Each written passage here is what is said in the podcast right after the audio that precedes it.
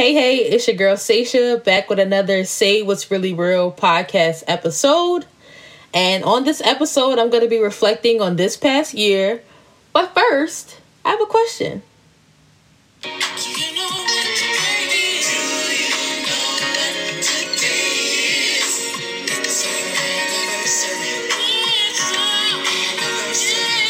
That's right. That's right. I want to wish the Say What's Really Real podcast episode a happy first birthday. Yay! It's my first birthday, you guys, on my podcast, and it has been an amazing year. It's just been a blessing to be able to share my experiences with my podcast community. I've been talkative my entire life. If you know, you know. So I know that my voice is my calling. I've always felt passionate about helping others in any way and every way possible.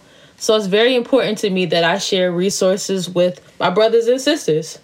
If God gave it to you, it's for you to give to others. Don't be selfish. Don't hold those resources in. Give it to the next person so that they can go forth and prosper as well. We want to do it as a whole, as a community, not just as a single person.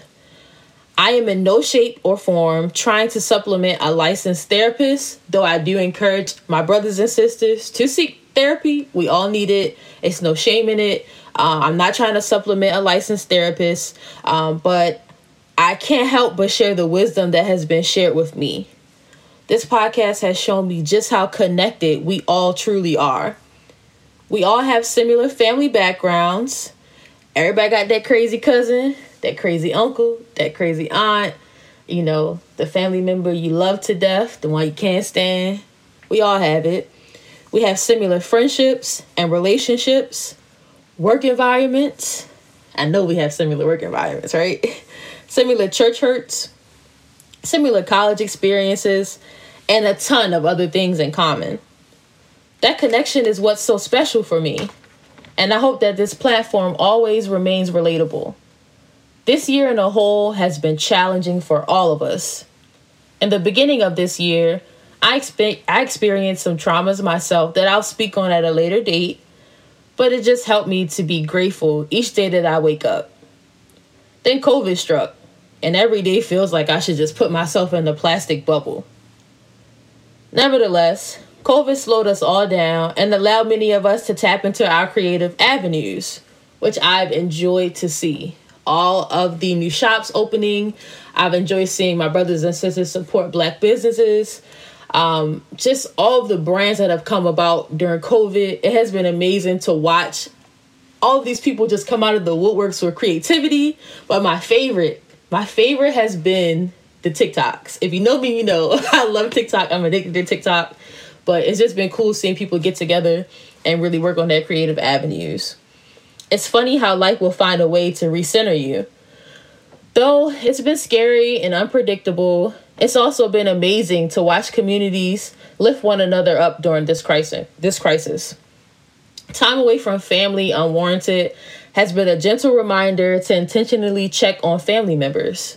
FaceTime has always been my go-to. Again, if you know, you know, I will FaceTime you to death. but um, you know, during COVID, it has really been my saving grace to stay connected. It's something about seeing someone as you're talking to them. Like, I don't mind a phone call, I don't mind a text, but to me, seeing you while I'm talking to you is just as good as being with you. So, everything about this pandemic, it just made me rethink my intentions with everything. You know, if it doesn't serve me, I don't want to partake in it. And that's something you really should think about. Is it serving you? If it's not serving you, why why do you want to be involved in it? What are you getting from it? There uh, there are times where you should be selfish, though we strive to be selfless. There are times that we should be selfish. Um, although we don't know what lies ahead, it's important that we create a plan anyway. I know a lot of people feel like, you know, you can't plan for a future that's not guaranteed. But if you don't plan for it, you'll fail anyway. So why not be prepared? There will be things that we cannot control, but the things that we can must be managed. Tomorrow is not promised, so we have to cherish today. You should love on your loved ones. start that project that you've been thinking about, read that book, start working out. Let go of that grudge, girl. Let go of that grudge.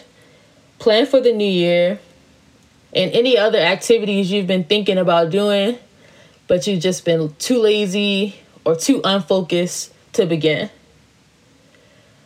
I can't believe that 2020 is coming to an end at all.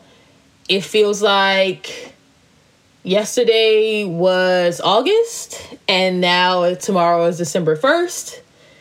It's just unrealistic how fast time is flying, life is flying. Um, so definitely cherish today, cherish every moment that you get uh, with your loved ones because tomorrow is definitely not promised. Again, I want to thank you guys for tuning in to yet another Say What's Really Real podcast. Today is our first birthday journeying together for an entire year. I am so excited to see what is to come of this platform. I'm going to ask that you would drop a review and let me know what you like most about any episode. I really just want to hear from you guys. And if you'd like, you can email topics, requests. If you just want to talk, need somebody to talk to, you can email me at swrrpodcast at gmail.com. Also, if you're on Instagram, you can follow me at swrr podcast on IG. Um, I'm going to be updating you guys on new episodes and just having some fun over there. Again, again, thank you so much for listening to today's episode. And always remember to continue to say what's really real. Bye bye.